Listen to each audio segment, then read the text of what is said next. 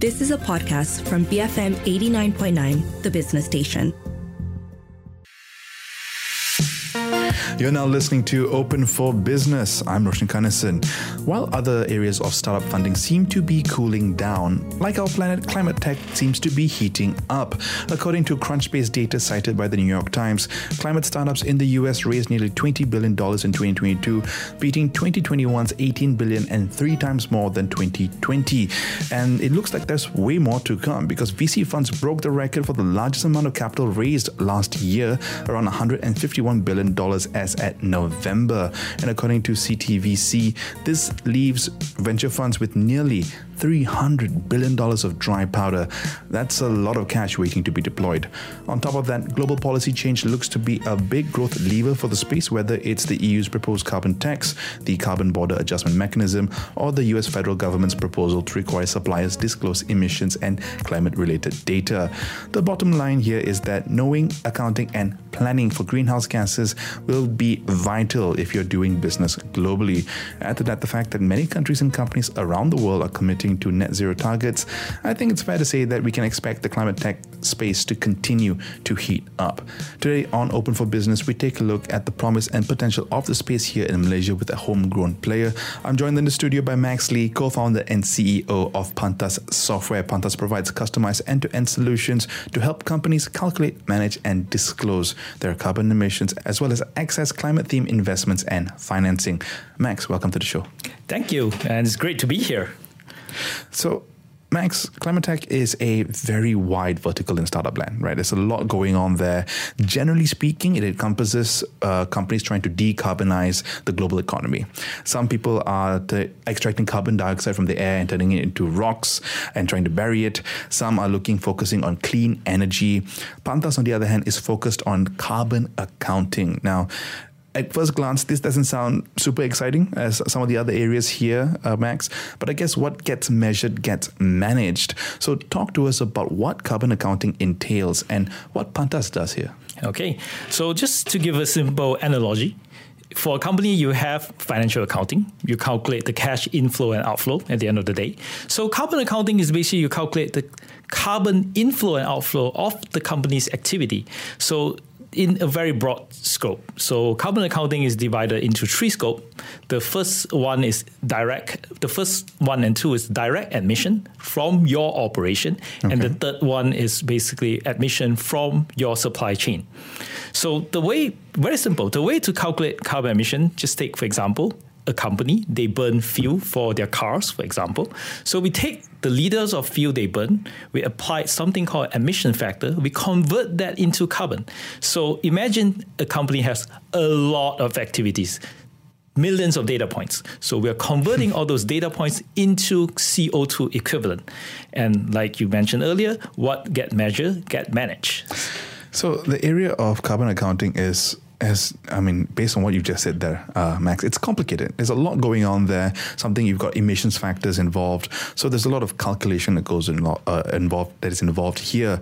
Um, but it does make the, unlocking this area very lucrative, right? Especially with more regulations and policies coming into place. The foundation of your solution uh, looks to be the ability to estimate and calculate those emissions. Um, that said, given how hot climate tech is, uh, and we, I remember earlier I was talking about how much funding there is possibly available out there. I'm sure everyone's trying to get a piece of this, right? Including the big consulting firms across the world, which I'm sure will be competing in this space. Um, how did you build your model uh, and your software? And most importantly, how do you know it's reliable? Okay, so uh, let's start with uh, the competition when you mentioned consulting firm. So in fact, we are complementary service to the consulting firm. Mm. So a consulting firm will come and talk to certain companies about how to decarbonize. They call it the net zero roadmap, for example. But at the end of the day, the consulting firms are giving them a roadmap, but somebody need to do the work. How do you reach zero? So before you know how to reach zero, you need to start the calculation. The calculation is a manual process. You need accountants or what we call carbon accountants to start calculating, and we provide the tool the software to do exactly that. So for us, in fact, we are in discussion with major consulting firm of collaboration. So they can go in, provide the advice, we provide the tool to complement their service. So that's the first question. So the second question is yes, it's very lucrative. There's a lot of player in this space, but not so many from uh, this part of the world. Mm. Uh, mostly, the you see a lot of startup doing this in US and Europe. And the reason being, uh, you need a lot of localization of the software to work in this part of the world. I'm going to take a real life example. Our client has SAP software. They are a large client. They have SAP software as their enterprise resource planning software.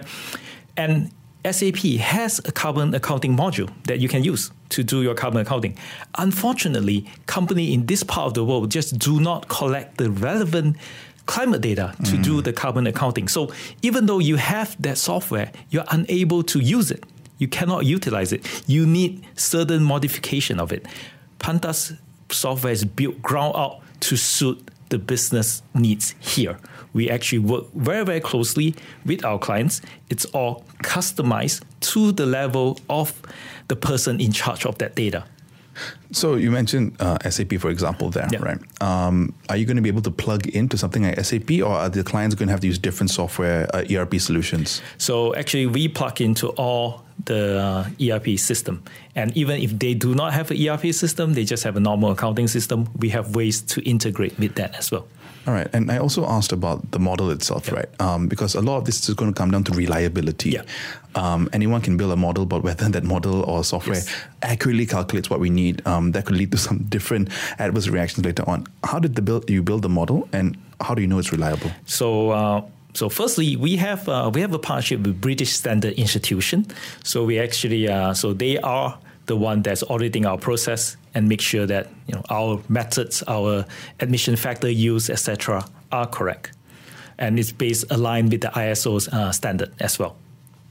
You uh, mentioned something about the emissions factor earlier. Yep. Uh, what is that? So emission factor is actually a, uh, simply it's just a number to convert an activity, for example, I said fuel consumption, into CO2 equivalent.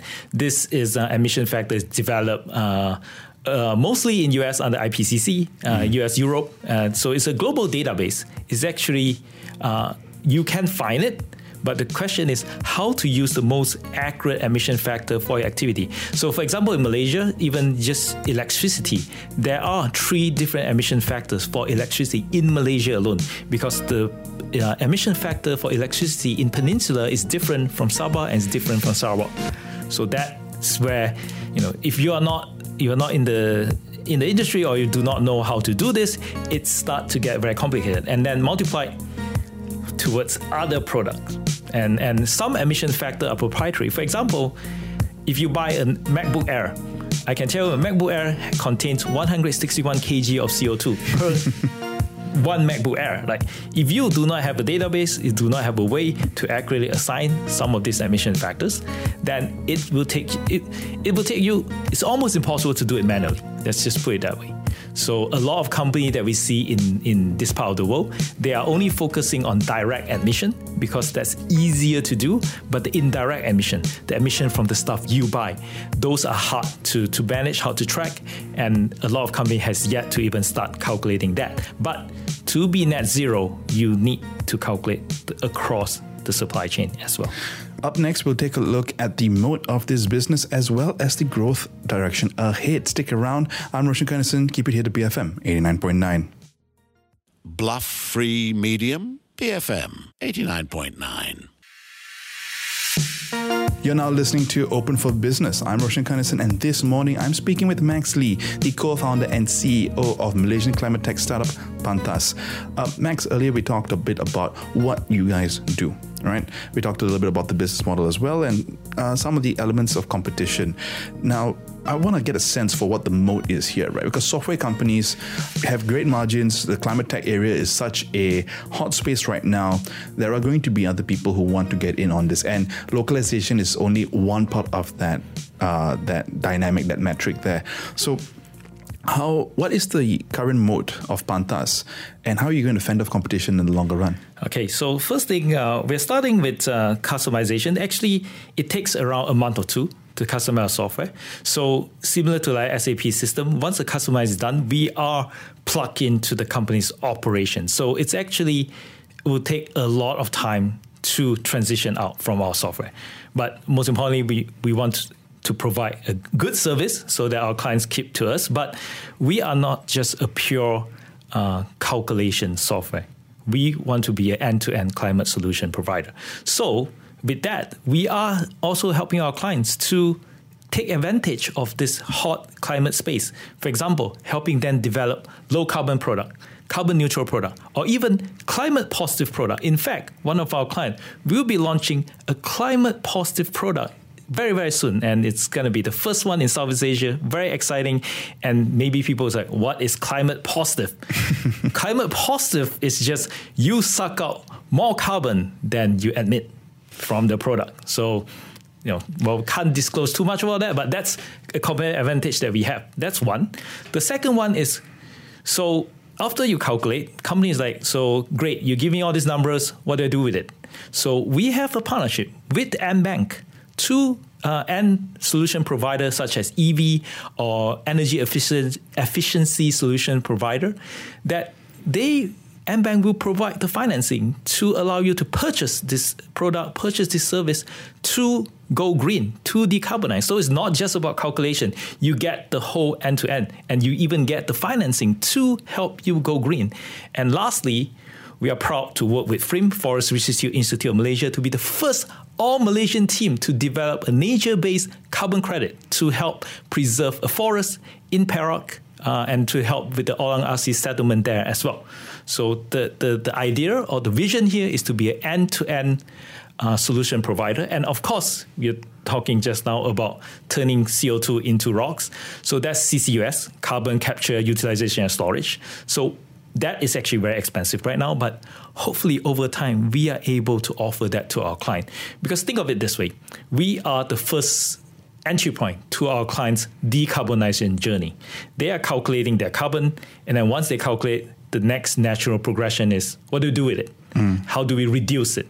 And then, so the reductions come from all the solution that we mentioned EV, uh, solar, any efficiency, etc., etc., and then offset. So for whatever that we cannot reduce, how do we offset carbon credit and also CCUS? So you want to help them, as we mentioned earlier, right? You want to help them measure, and then you want to help them manage that. That's yep. the end-to-end part yep. of this. Yep. Um, but I would assume that speed would be of the utmost importance here, right? Because um, a lot of this seems to depend on being able to connect with ERP solutions.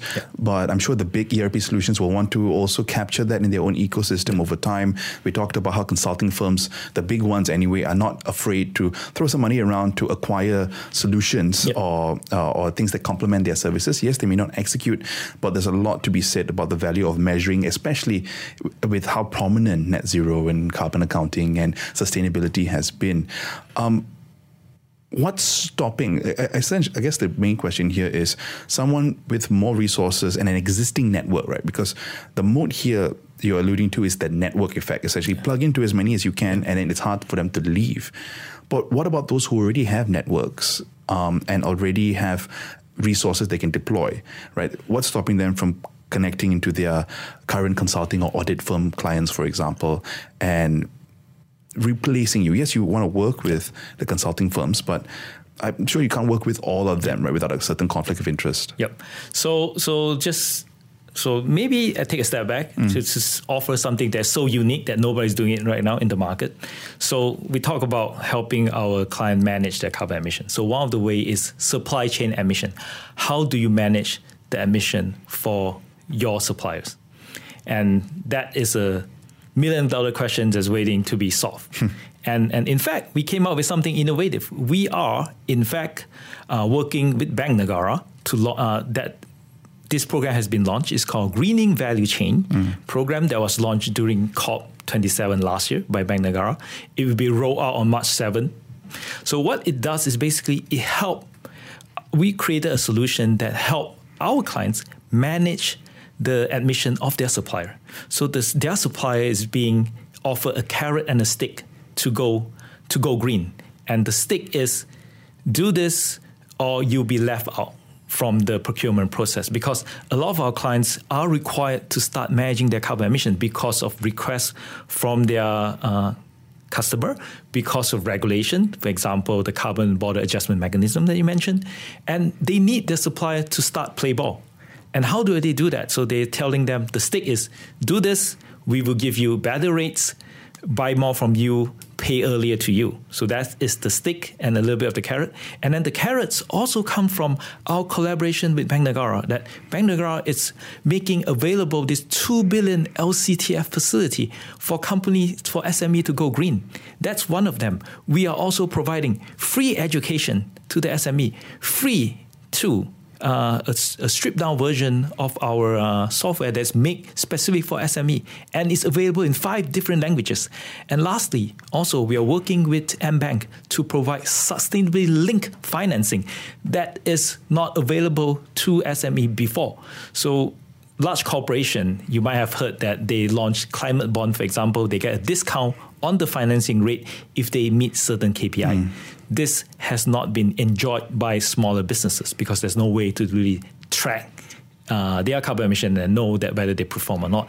But with our partnership with AmBank, we are launching sustainability link financing where for example, let's say a company has 10 ton of CO2. They manage to cut their emission by 10%. The interest rate on the loans will go down, for example, 0.1% a year. So that would be outcome based. You will be incentivized to do something. And then once you do something, you get incentivized again. And that is what we want to launch.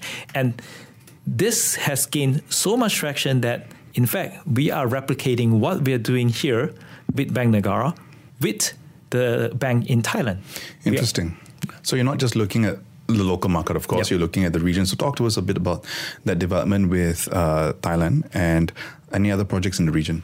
Yes. So uh, our main thing, we have agreement with uh, our partner in Thailand. So so we are starting with uh, a few clients in Thailand right now. So uh, and it was by chance we met them during a conference and they were interested with our uh, solution uh, after months of negotiation uh, we are in fact we will be their partner uh, presenting it to uh, to the uh, the the central bank there the ministry etc in April as well traction in any other regions aside Malaysia and Thailand? Uh, so far, just those two regions. But just to give uh, the listener uh, some context, we launched our product in June last year. Yeah, so you started in 2021 and you've pivoted the project around eight months ago. what happened there? Okay, so when we first started uh, Pantas, uh, we provide a free e-invoicing software, and with that, we try to provide financing using the data collected from the invoicing uh, solution. But we realized the traction is uh, not up to, it's not as fast as we want uh, because it actually takes time to convince smaller businesses to digitize. Although everybody knows digitization is important, but it's it's too slow for us. And uh, and as part of the process, because uh, of our financial background, we are we are very in tune with sustainability, and we realize that sustainability is actually uh, it's a bigger market and also a, a very fast growing market with not a lot of player in this region. So that's why we decided to pivot uh, in June last year. I understand that you have a partnership with Kossan Rubber Industries yep. to assist their SMEs or SMEs within their supply chain network to decarbonize their operations. Does this reflect the client acquisition strategy going forward? Acquire the big players in respective industries and then get their respective suppliers? Yep. So that is one of the strategy that, that we are we are working on. But I think the other strategy that we have is working with the banks. So like for example, our partnership with AmBank is a good example. So banks provide financing, and now banks are also under uh, investor pressure. They are also under regulatory pressure to go green, and they actually need to account for the emission of the loan that they give out to their clients. It's part of uh, what they call finance emission. So actually, they need to calculate that. So it's in their interest to make sure that their clients go green. So by partnering with the banks, we are also working together on that. Any other banks uh, getting? Are you gaining traction with any other banks aside AmBank and the Thai Bank? Uh, yes, we are talking to the major bank in Malaysia and Singapore as well. But we can only announce those two for now. All right, Max, we've got to go into a few messages and then the 10:30 a.m. news bulletin. Uh, up next, being green may be good for the planet, but is it good for the top and bottom line? Find out in a little bit. I'm Roshan Kanesan. Keep it here to BFM 89.9. Building Future Malaysia. BFM 89.9, the business station. You're now listening to Open for Business. I'm Roshan Kanesan, and this morning I'm speaking with Max Lee, co founder and CEO of Malaysian climate tech startup Pantas. Max, before the news bulletin, we were talking a little bit about.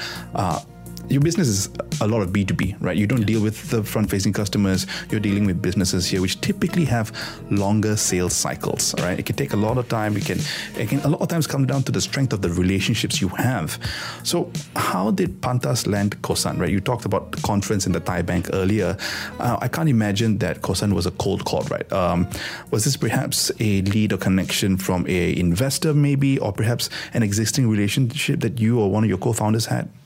Uh, believe it or not, it actually was a cold call. No way. Yes, it was. it was. As a startup, you just have to try everything, including cold calling. But uh, especially when we pivoted, we we we we, we targeted lists of company that are on top where sustainability is on top of the agenda is a targeted cold call. It's not like we call every company, but company that have shown to want to do sustainability.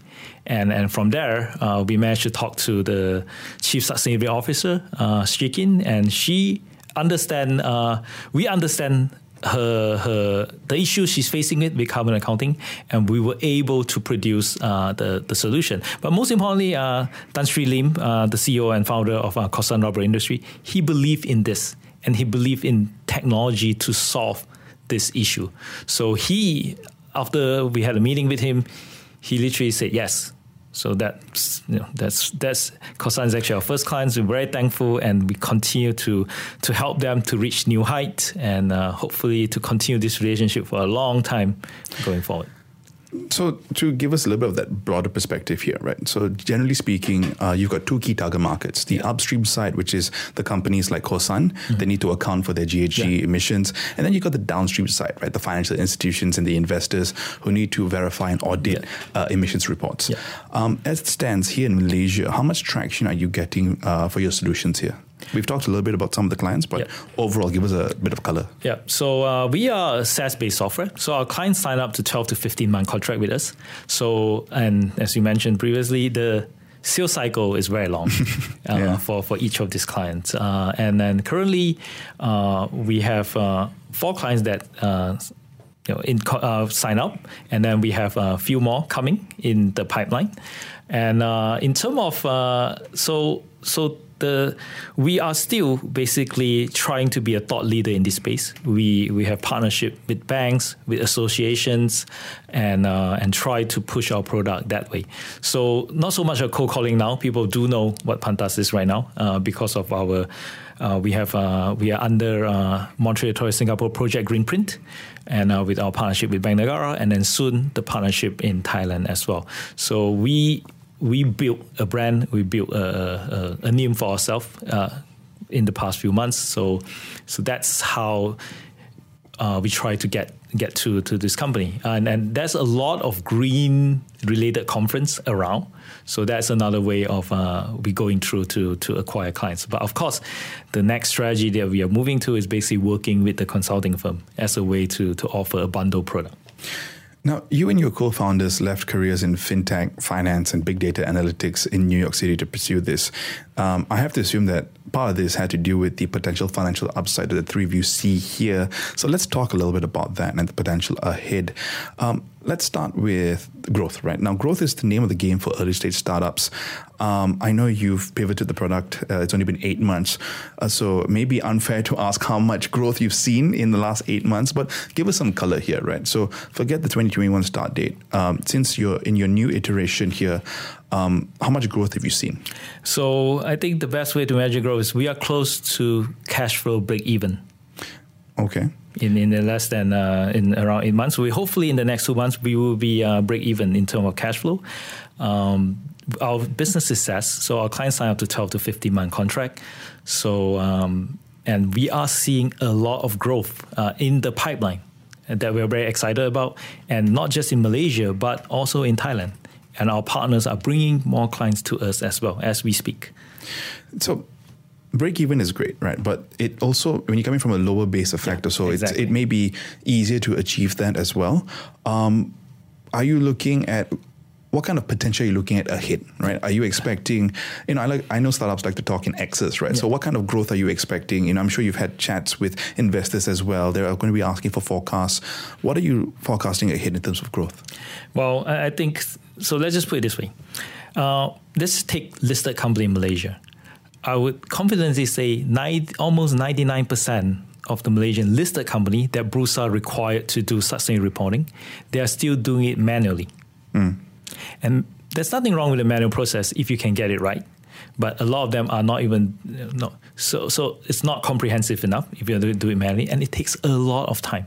So just take that just situation in Malaysia, you multiply it across Southeast Asia, and then not just Southeast Asia but other country in Asia as well. That's how big the market is. And in fact, according to research report, this market is expected to grow at 20% CAGR for the next 10 years. So a lot of potential. Um, do you have any numbers for the total addressable market? Uh, for Southeast Asia, it's multi-billion dollars. Yeah. Yeah, so it's more than more than 10 billion. So that's how VC likes. Yeah, true. fund. Now, Max, of course, the key question here is um, they're obviously going to do internal accounting, right? Yeah. Is it cheaper to hire people to do it manually, or is it cheaper to hire pantas to plug into software? Are you going to be? Are you going to pass that test in a lot of yes. these companies? Yes, we're, we're definitely cheaper, uh, and also not just cheaper. Some of the things, especially when it comes to scope three, supply chain admission, you can't really do it manually. For example, like the example I give just now, Apple, 161 kg. Imagine uh, how many things you buy. So And uh, to give us a little bit more color here in terms of the revenue side of things, um, what's the split between your downstream and your upstream uh, verticals? uh, I would say now is about half half. So So downstream here means the banks versus the corporates. Mm-hmm. Yeah, yeah. Now, you mentioned earlier you are break even. Sorry. So currently, the viability of the business model looks good. Um, SaaS software companies usually have big margins there. Um, and this, I guess, the fact that you're break even, I guess, is a is a, it's kind of good news in the light that the cost of capital is up.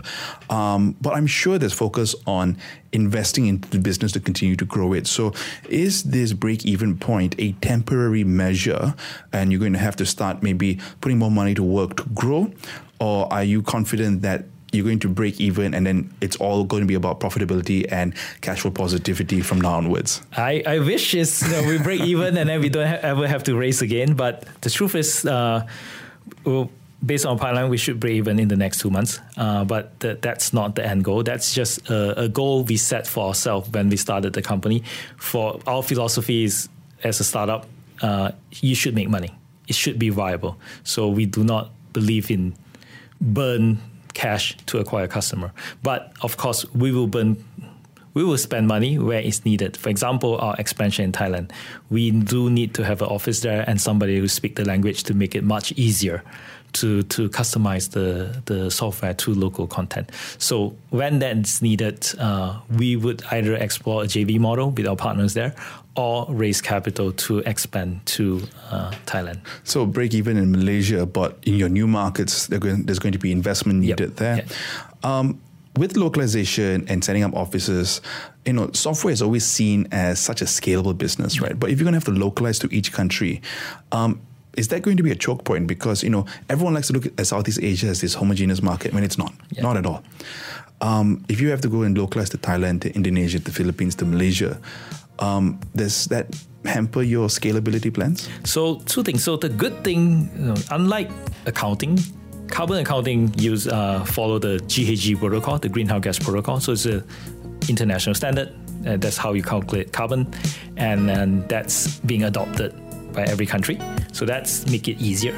Uh, the second thing is when we mean localize, it's more like the implementation stage of it.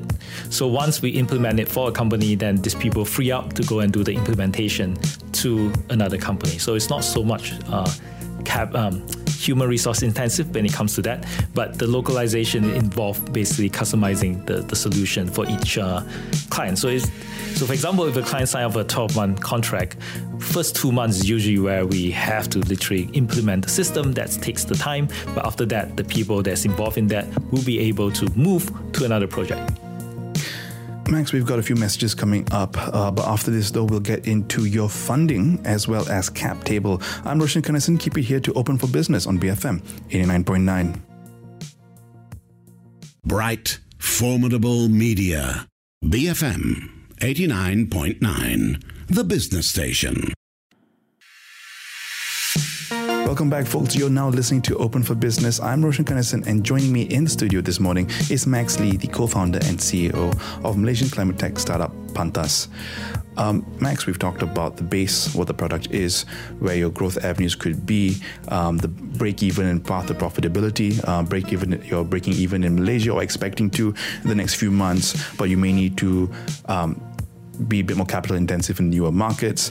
On along this journey, of course, funding is the lifeblood of a business, right? In terms of expansion, in terms of growth.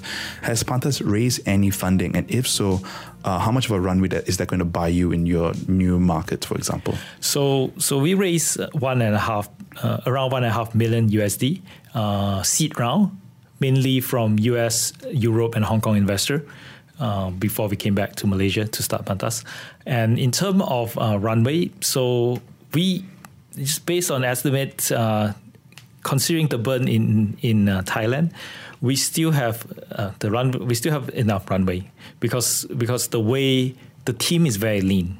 We're running very lean. Like you met some of my team members, they all you know, wear different hats.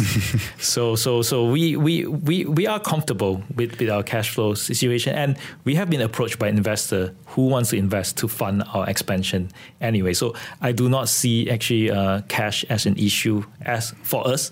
I know it sounds weird for a startup to say that, but given our finance background, we manage our cash very very carefully. Right, because you and your uh, co-founder uh, were in investment banking and hedge fund, right? Yep. So a bit of experience there. Uh, the 1.5 million dollars you raised in that seed round uh, was this in 2021 when you first started, or during the pivot? Uh, 2021 when I first started. Um, now, typically, uh, when startups raise money, uh, it seems to be for a runway of around 12 to 18 months. Um, can I estimate that that's about the ballpark here when you guys raised at, at that time? Yes, but but because when we when the traction was not what we wanted, so we didn't scale up as fast as we need, so we're able to conserve a little bit more cash. Again, okay. trying to run a lean team, cut down all the unnecessary expenses. So you've pulled those cost levers already yeah. to kind of optimize the runway yeah. here. Um, what does the current cap table look like? So $1.5 million is nothing to scoff at. It's a lot of money. Um, what's the current cap table like? Uh, well, the currently we raise it as a convertible note, so the company is still owned by the shareholders with the three co-founders and also all our employees. So every employee in Pantas gets a share and we're very proud to say we have 100% retention rate because they are all owners of the company. So you said something interesting there, Max. Uh, so it's a convertible note that yeah. you raised at 1.5 million. Tell us a little bit about that and what are the terms attached to that? Uh, so the convertible note is essentially a quasi-equity instrument. So it will convert when it meets certain criteria, and for us, the criteria is when we raise the next round.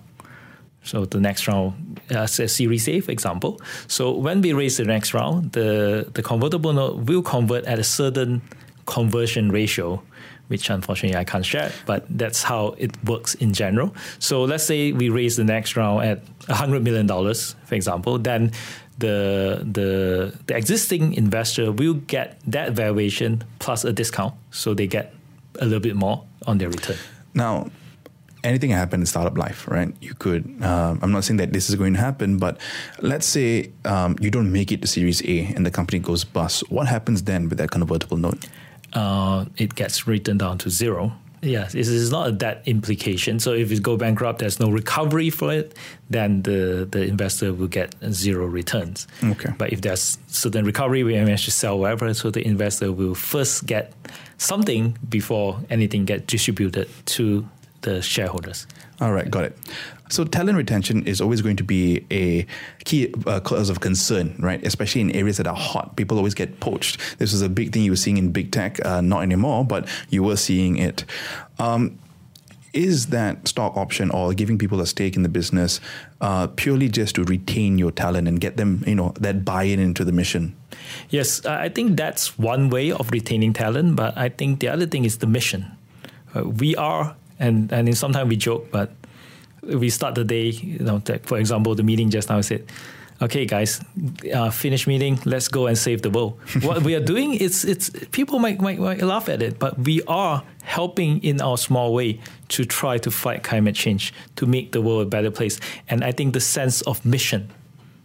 So apart from moral the sense of mission is, is fulfilling. You're doing something to help, and I think that's what keep our team members motivated as well. Because I'm not gonna lie, it is tough we work in a very fast-paced industry. The climate tech industry is changing. New regulation coming out every single day, almost every single day. There'll be new regulations that come out in June, and uh, the Europeans are finalizing the CBAM, etc. So there's so many things that you need to keep track of, and and you know I. I don't want to deter people from working this, but sometimes, you know, our employees have to work overnight. I have to work overnight. You know, sometimes we have to sacrifice weekends. It's tough but I think that's why sometimes it's more than money to keep people motivated. And I think that that that extra is the sense of purpose.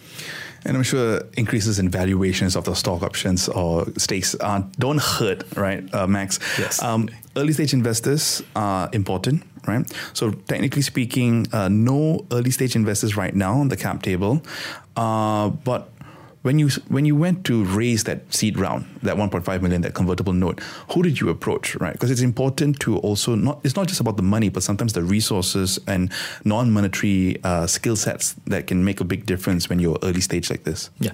So our investor, we have some VC uh, and some uh, hedge fund investors due to my hedge fund backgrounds.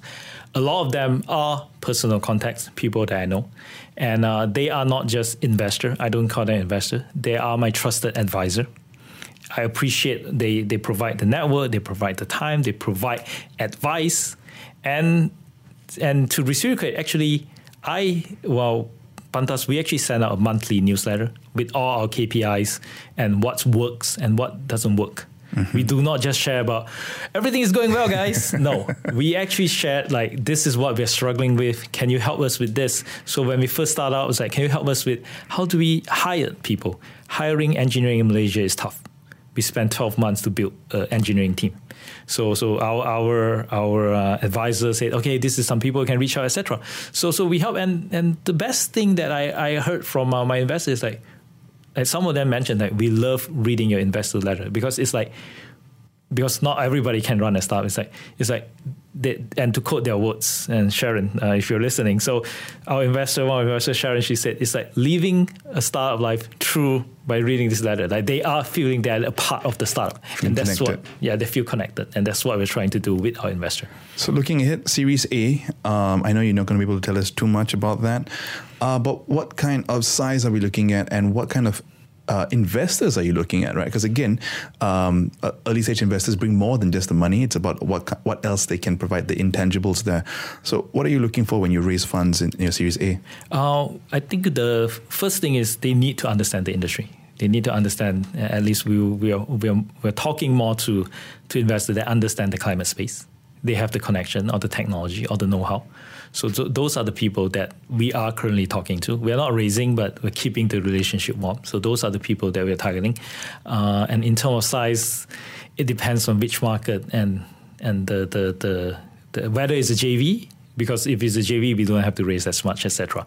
And in, in fact, our partner offered to fund it as well. So, so I do not actually have a number in mind right now because of all these moving parts. So it's still very initial Yeah. kind of talks. Yeah. Like there's this idea of a Series A at Yeah. some point, but if you get funding the other in other ways, then maybe you don't have to face dilution so fast, Yes. right? Yes. And more importantly, is because I think getting to break even make us very comfortable that we don't have to worry about where's the next paycheck going to come from. Now, as hot as the climate tech scene is, uh, we are starting to see, you know, economic conditions change a little bit, and also overall funding in the region slow down when it comes to VC funding. Anyway, um, now this may or may not impact uh, Pantas tangibly, since you guys are break even here in Malaysia, and you have um, some ideas of how you want to go about it, run a lean team, but I'm sure it's something that you're keeping an eye on, right? So to wrap up here, let's talk a little bit about worst case scenarios, right? You've had the pivot once. Now you're looking like the business is looking good, but it's only been eight months. Um, if needed, if you needed to lean up even further, are there cost levers that can be pulled to reduce your burn rate and stretch the runway even further?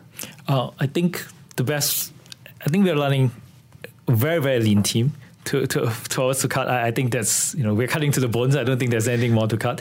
But the way to insulate that is basically upsell our clients more value. And and you are you seeing that kind of traction because yes. you know upselling is easier said than done.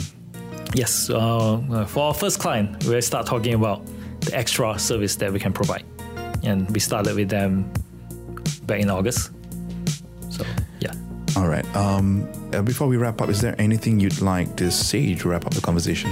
I think. Um, it's very easy. I think to to when we talk about climate change, we all know that we need to cut carbon emission. But I think the hard part is the how. And then before we even talk about the how, that's where you need to start measuring.